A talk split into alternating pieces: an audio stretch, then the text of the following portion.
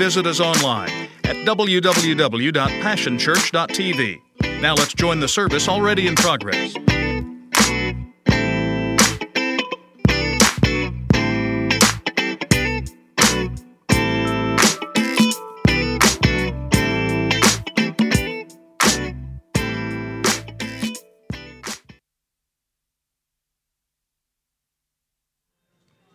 So, we cannot escape the fact that our entire world revolves around circles. Last week, we talked about the fact that our entertainment revolves around circles, and even the games that we play are built upon circles. Let me just mention a few Ring Around the Rosie pocket full of posy. What is a posy, by the way? I, I, I, don't know, but duck, duck, goose. Anybody in here a duck, duck, goose champion? The all-time champion? Oh yeah, some of you think you are. I know. Uh, musical chairs, hula hoops, ring toss, washers, uh, marbles. I was a marble champion in elementary school. You know it. Uh, uh Wheel of Fortune, and now cornhole. Yeah, now we're there. Uh, circles surround. These um, circled games, these, these games built around circles, result in people gathering in circles to play. Uh, circles is another way to talk about relationships. We would all agree that our friends determine our future. Uh, those relationships that we're building our lives on determine our destiny. We said it like this here that those that are close matter most. And we talked about the fact that we've declared that we've got to know how a circle is supposed to function. If we do not know how our circles are supposed to function, then we will never fully tap into or harness the, uh, the benefits, the fruit of those circles, or we will sabotage the circles that we are in and we will exit them way before we should. And we will do that over and over again. We will uh, we refuse to be accountable. We refuse to be transparent. We refuse to be vulnerable. And the result is, is this we, we suffer in isolation and we call it independence. I don't need anybody. And we suffer because we're all by ourselves. Or the other thing that we do is we begin to jump in and out of circles, groups, churches, looking for the fruit of what we need, the, the circle benefits that we need. We hop in and out, and we never really get the, the results because we fail to understand that it requires us to invest time and energy and effort. And so, in the time of our need, in the time of our distress, in the time of our pain, we begin to point fingers at everybody else and we say they're too shallow, they don't really care about me. But the reason that we don't have the, the roots necessary is because we haven't tapped into our circles. But if we know the functions, if we know how our circles are supposed to function, then we will make the appropriate demands and we will begin to develop the right characteristics in our circle, and our circles will fulfill the need of our life. And so we've begun to talk about that. And I encourage you to remember that as we go through this series, that you're going to want to ask this question Is my circle doing these things for me? But we got to be careful. We got to go one step further. We need to ask the equivalent question. The other question, the equally important question is Am I doing this for my circle? And I told you that right in plain sight in Scripture. In the New Testament, we are shown in statements that revolve around this one another 59 different one another statements right there in front of us he, the, the word is providing us circle coaching. It's teaching us what we should expect and contribute to our circle. So you should have your card, got your card. And so we said that uh, the first one um, that is the core, the center one, was this love one another. Out of the 59 statements, 17 of them say in different occasions love one another. That's 28 almost 29% of the entire list is telling us that you must love one another. If we don't love one another we will never be able to pull off the rest of these, these characteristics that we need to pull off So we must love one another. I remind you of that because, as we did last week, we dealt with the most difficult one of the whole uh, group. I think it's there's six orbiting components around loving one another, and we dealt with one of the most difficult ones. And you got to love one another to be able to pull this one off. We said last week that the first component, right here at the top, is that we must confess our faults and forgive. You got to love one another to pull that one off. You got to be in this place because if we don't confess, then James says that we will never be healed, we will never be whole. If we, so we, we got to find circles where we can be confidential and careful and, and be involved in circles where everybody in the circle knows that they themselves need grace. Can I, can I get any help? Anybody want to be in a circle where nobody knows they need grace? We've got to remember that we're all sinners saved by grace. And before we see this body as a congregation of saints, we must also first recognize that we are a gathering of sinners first. And as we encounter Jesus, we become saints. So we need forgiveness and, and we need grace. If our church can be made up of circles like this, then we become a bastion of grace for those who are wounded and broken. So let's continue there is another component that we must make sure that our circles are, are, are, are, providing for us and that we're providing for them, and that is this. The second orbiting component is that we must serve one another. Serve one another. So here are the eight coaching commands regarding serving one another. The first one is in Romans chapter 12, verse 10 Be devoted to one another in love, honor one another above yourselves. You will never serve anyone if you think you're better than them. Come on now. Wake up this morning. I'm already preaching right there. You will never serve anybody that you think you're better than. He says, honor one another. 1 Corinthians chapter 12, verse 24, verse 25. God himself has put the body together in such a way as to give greater honor to those parts that need it. And so there is no division in the body, but all its different parts have the same concern for one another. Number three, Galatians chapter 5, verse um, 18 correction, verse 13. You, my brothers and sisters, were called to be free, but do not use your freedom to indulge the flesh. Rather, serve one another humbly in love. You see it? It's spinning around this core concept that we love one another, so now we serve one another.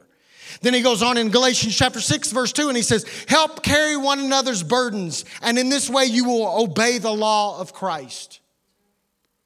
Then in Philippians chapter 2, verse 3, don't do anything from selfish ambition or from a cheap desire to, to boast, but be, but be humble towards one another, always considering others better than yourself. 1 Peter chapter 4, verse 9, verse 10, offer hospitality to one another.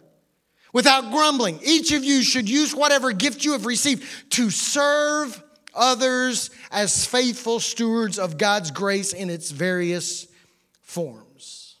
And perhaps the most compelling statement, this one another, serving one another statement, is found in the New Testament where Jesus himself models for us this component of service, uh, serving others inside of his own circle. You can turn if you want to, it'll be on the screen. John chapter 13, verse 14. Jesus speaking says, Now that I, your Lord and teacher, have washed your feet, you should also wash one another's feet. All right, take your shoes off. Yeah, Jesus, God Himself, God Himself stoops down and washes the dirty, nasty. Come on now, they didn't, they, they didn't have the shoes that we have. They were wearing sandals at best. And those of you that have been in Israel recognize just how dirty and nasty your feet would be if you were in that situation. Dusty and dirty and grimy. And Jesus Himself, God Himself, takes a towel, wraps it around his waist, and he doesn't just talking, talk about serving. Instead, he throws off his robes of divinity, and the most anointed, the most gifted, the most powerful one, not only in the room, but in the entire universe, kneels down at the feet of his disciples and he serves them. We should have known he would have done this because in Mark chapter 10, Jesus made the statement. He says, I didn't come to, serve, to be served, but to serve. But he proves that this is not just some motto or just some slogan or some cliche. Not, he wasn't just wearing a t shirt that he got at his local congregation that made it look like he was serving. No, he says, you know what? Let me model this for you. Let me show you what service really looks like. In, in, that, so that I meet these people at the dirtiest, nastiest, most broken area of their life and I clean them up. I humble myself. I carry their burden. I wash their feet off. That's what he's doing. He shows us that this is the approach and the posture that we must take to have effective circles. Our circles cannot be, cannot be about what can I get from them. And now, if we follow Jesus' example, we shift, we turn, we make a new approach, and we meet people where they are. Can we do any less than he did? Whose feet are you washing? Whose dirt are you handling carefully? Whose pain are you lessening? Whose heartache are you healing? Whose tears are you wiping away? Circles are where that this should happen, where we interact with one another and we find each other in broken conditions and we serve. I want to uh, mention a couple things about service that I think we need to learn this morning. I hope that it will help you understand what I'm talking about. The first thing I want to say to you this morning is this is that service is the mortar if love, okay, we're talking about this core component. If love is the glue, which I believe that it is, that's, I think that's why in Galatians, I read to you, he says that we serve one another in love. Love is the glue that causes us to, to be bound together. But, but I think, I think maybe if love is the glue, then, then service is the mortar. Uh, you, you, know, I started thinking about uh, mortar a little bit. If you know anything about uh, construction, you recognize that uh, there are uh, liquid nail. I, I, just know a couple because I don't know much about construction, but liquid nails is a great unless you get it on you, and then it's not so great. But, but anyway, liquid nail, it, there, there's this glue stuff that holds stuff in place, but without mortar or grout, it doesn't look finished. There are gaps. In fact, what we're discovering on, I'll just use this church. We, we, y'all know we remodeled several years ago. I think it was back in 2012. We put these nice rock columns up and they put this backing on the rocks and stick them to the wall. And then they come behind it and they put mortar. And what we're discovering that as, as, the, as the mortar deteriorates, even though they were stuck to the wall with something else, they dislodge, they shift. They don't stay attached. The, the, so ser, serving keeps us circled. In fact, I, you know, I hadn't, I hadn't got to make up a new word this year. So, uh, people who don't serve will uncircle. My English teachers are just rolling. Okay. This is what happens. We deal with people all the time and we go, they're being served. And yet they continue to seem to uncircle. They break relationship. They bail out. I, I, I want to, haven't, haven't you noticed that the people who have the most done for them but never serve anyone else uncircle? I, I, can testify that the people around here that have been served the most in this body, they've had every need met. They've been prayed for when they need prayer. They've been given financial help when they need financial help. They've been given attention. They've been given applause. They've been given counseling. They've been given encouragement. They've been given food. We bought their kids Christmas presents. You name it, we did it. And yet, with all of their needs met, they leave because they could never shift their focus off of themselves. I want you to hear me this morning. Service is the mortar. We see we all have two basic needs in life. One is to be known. We want people to know who we are. We want them to be able to call our name. We want to be known. But there, but just being known is not enough. That, that's only one component, one, one of the things that we need in our life to feel fulfilled. The second one is this we need to be needed. Needed and known.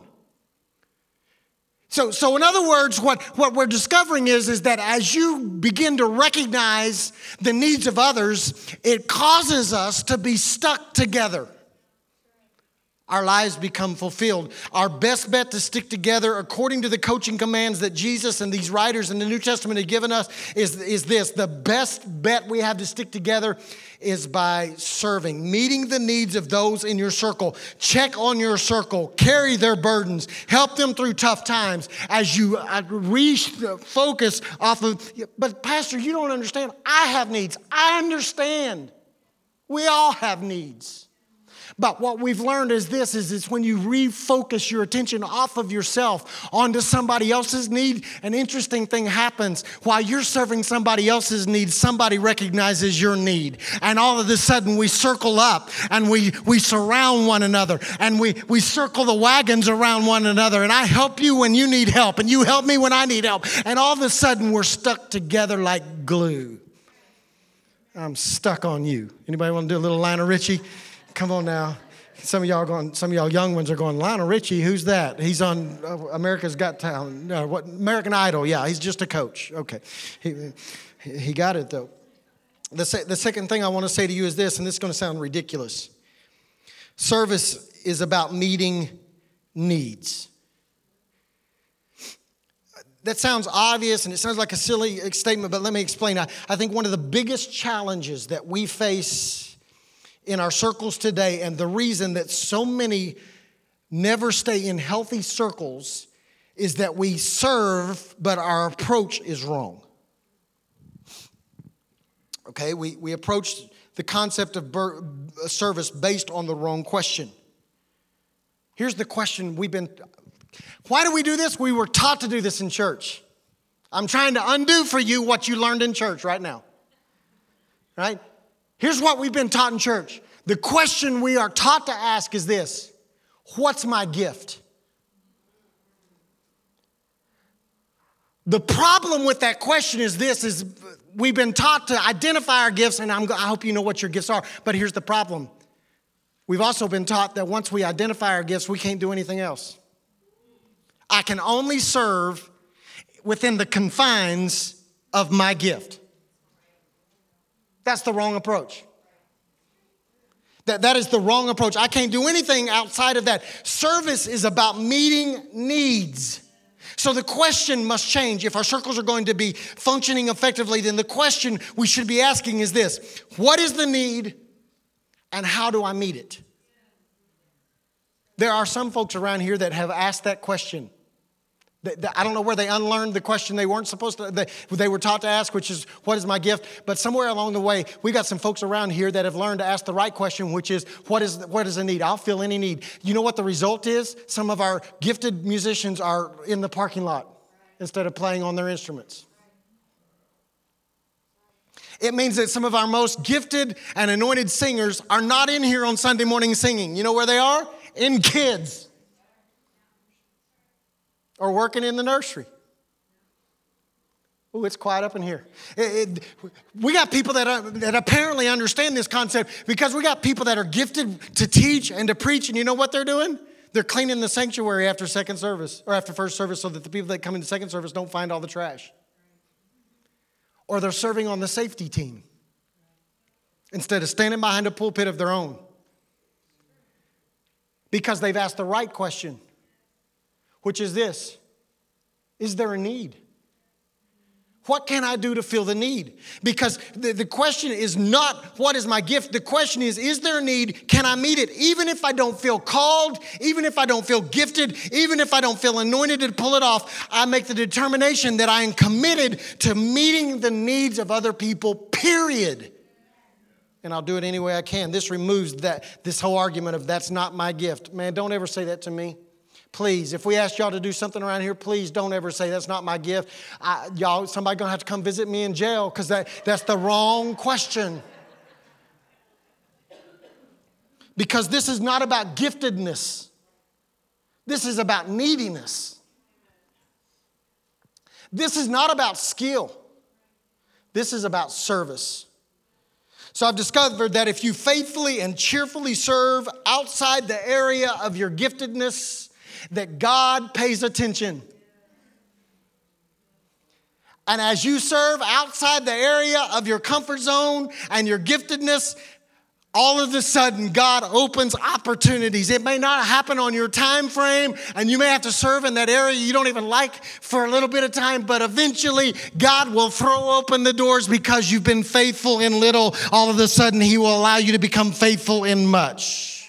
It's the way it works. It's the way it works. Our circles must be constantly and deliberately looking for needs that need to be met. We should constantly be asking the question Is there anybody in my circle that has an issue that I can resolve? And while you're asking that question about the people in your circle and in your communities, lo and behold, people are asking that about you.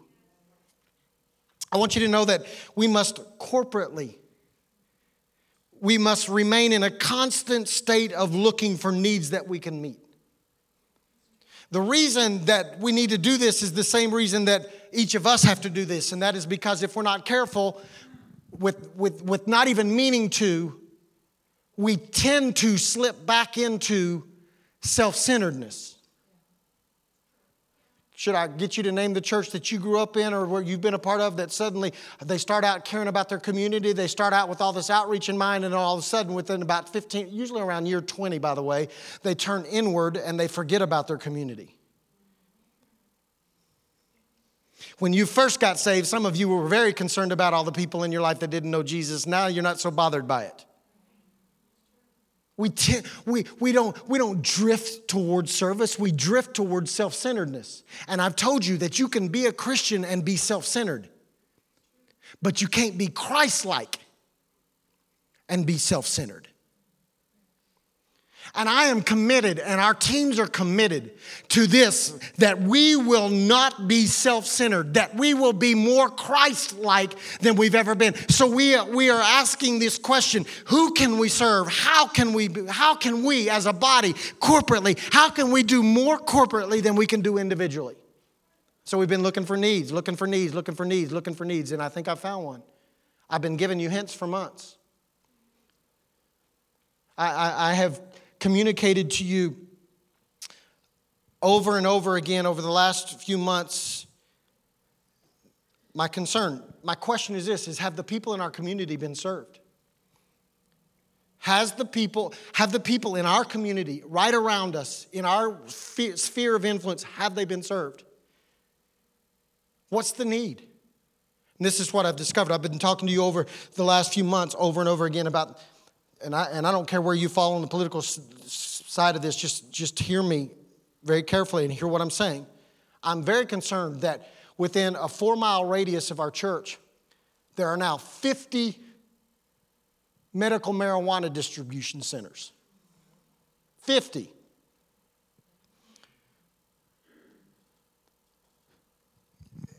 And I think what it does is it gives us a glimpse into an underlying issue that we need to address. 50 of them.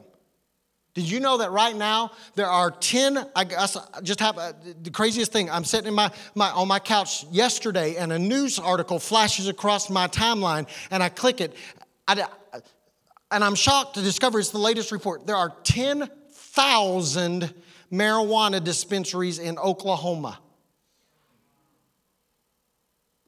And then it goes on and it told me that 367,000 Oklahomans, 10% of our entire population now has a, miracle, uh, uh, uh, medical marijuana card. Come on now. I had an interesting conversation with a parent, not here, uh, a friend of mine called me about two months ago. This is what made me start thinking about this. And he mentioned another couple that we both know. And he said, Do you know that they just bought their son a, a medical marijuana card? And I was like, Well, is he sick? He's 17. Is he sick? And the response was, No. They just know he wants to get high and they don't want him to get in trouble. So a parent spent the 150 bucks online and got him. Come on now. It's an underlying issue. And, and then when you add the issue of prescription, uh, prescription pill addictions, when you talk about the ravaging effects of alcohol, then I just can't help but come to a conclusion. There is a need. It is overwhelming and overrunning our society. It is overwhelming and overrunning the church. I've got a pastor friend in California that just told uh, our, our network that in the past four months, he's done 12 funerals. And I thought, COVID. Surely it's COVID. No, in the last four months, he's done 12 funerals, all because of overdoses during quarantine.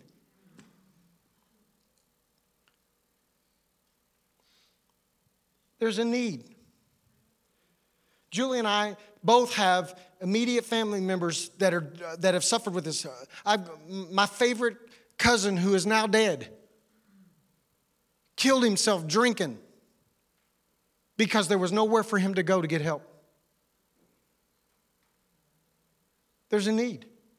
How many of you know somebody that is either struggling or has struggled with this same need? Have they been served? What are we going to do? Well, let's get in here and have good worship services. That, that'll do it. They're not in here.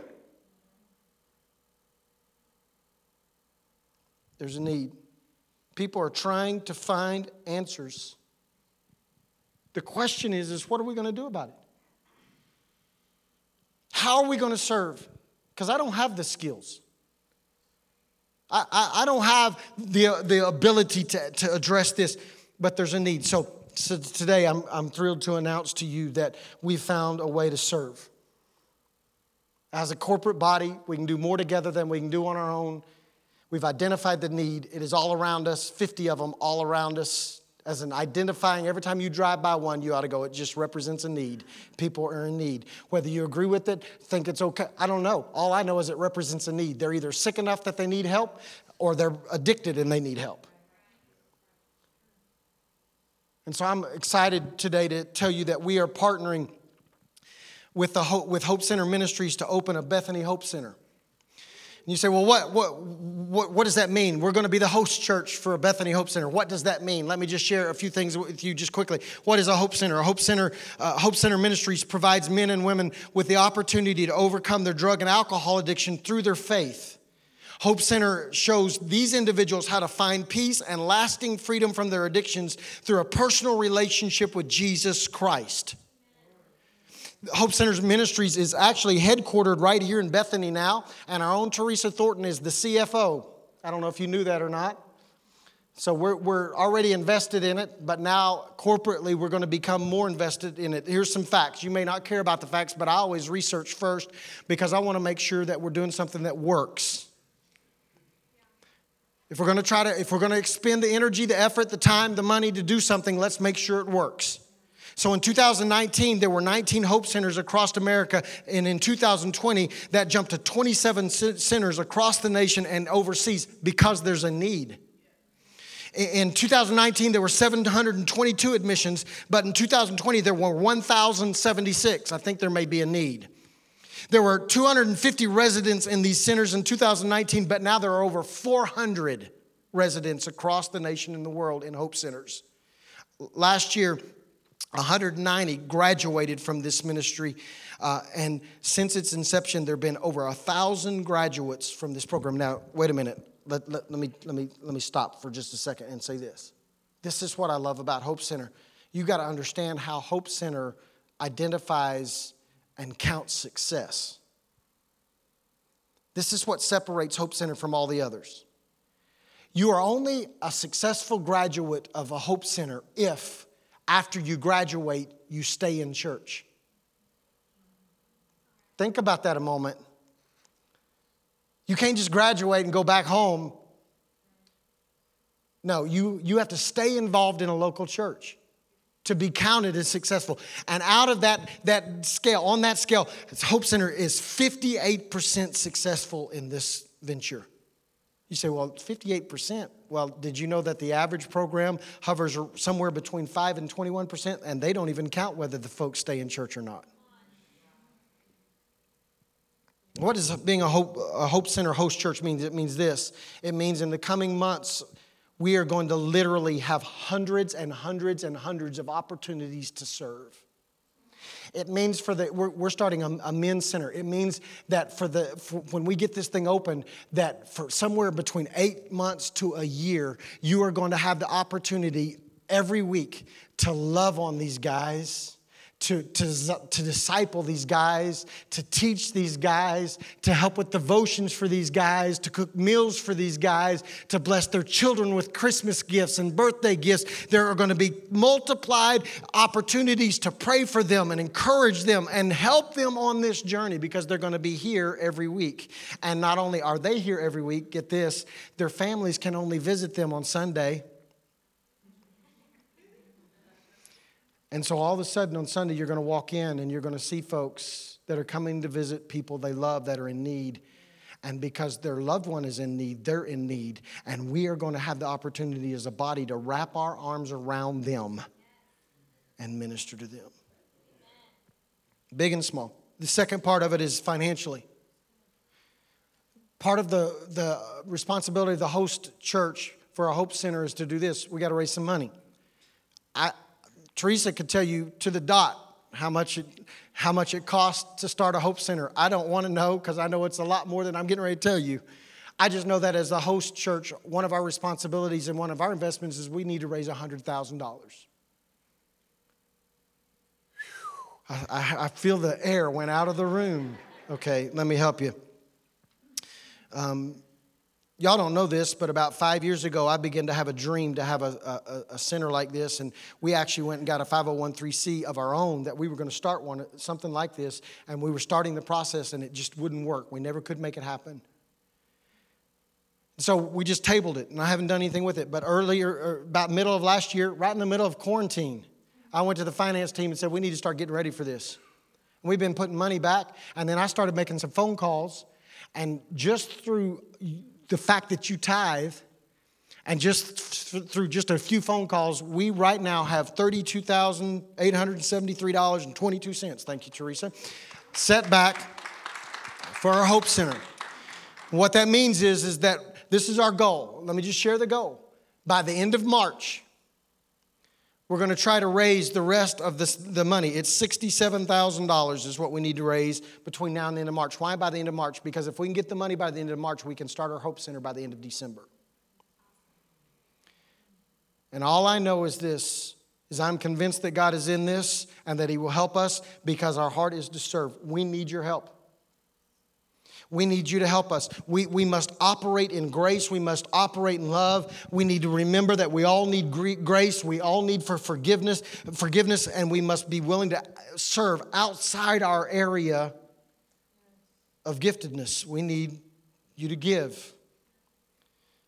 We, we're not going to do this without being intentional about it. We need you to give. Some of you can give thousands, some of you can give hundreds, some of you can give tens. Some of you know people that have been impacted by this that would be willing to donate. We need to hit them up over the next few weeks and we need to raise this money and get this thing off the ground so that we can serve the need in our community.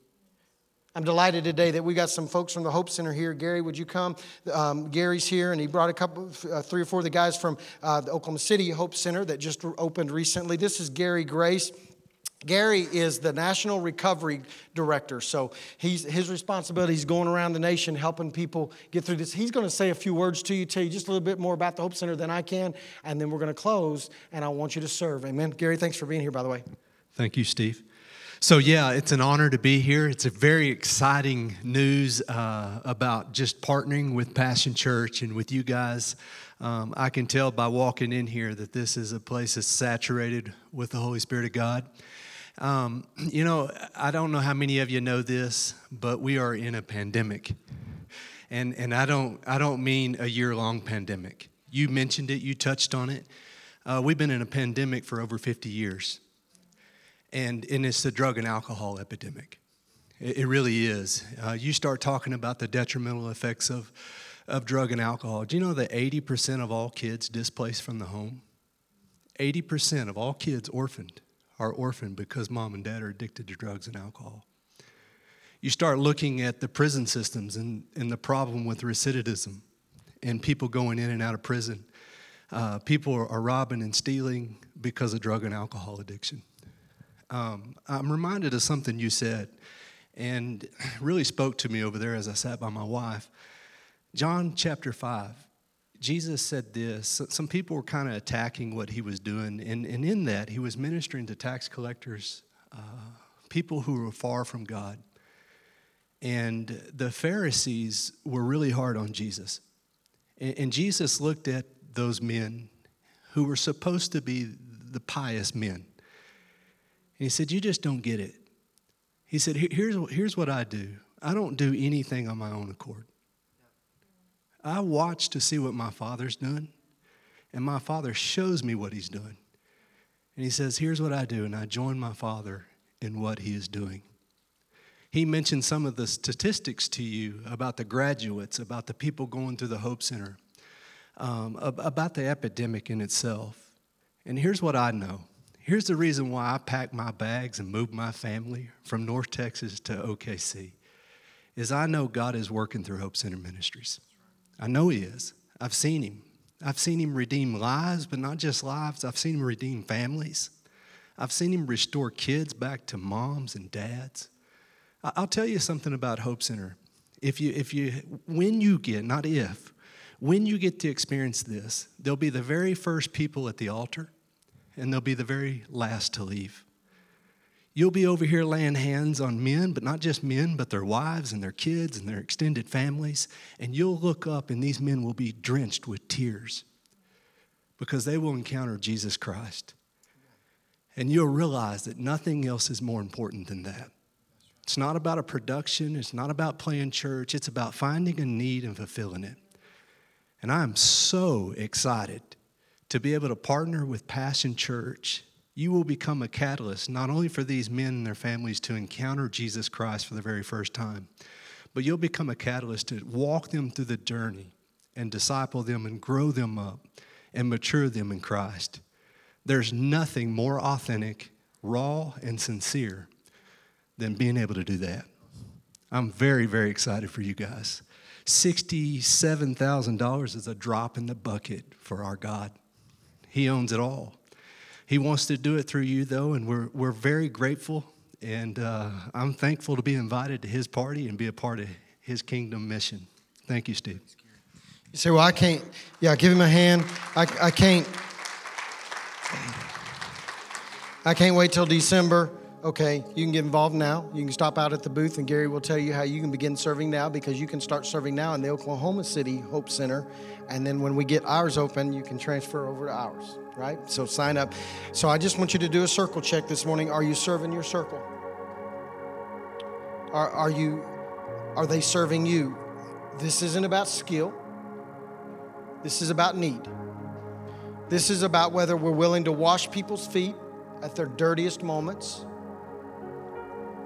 and watch them walk into freedom. Together we can pull this off. And I believe we're going to. Father, I pray in Jesus' name that you would challenge us this morning in ways It's been a privilege to have you join us for this time of ministry. To find more Passion Church resources or to make a donation online, visit www.passionchurch.tv. Remember, you can't live without passion.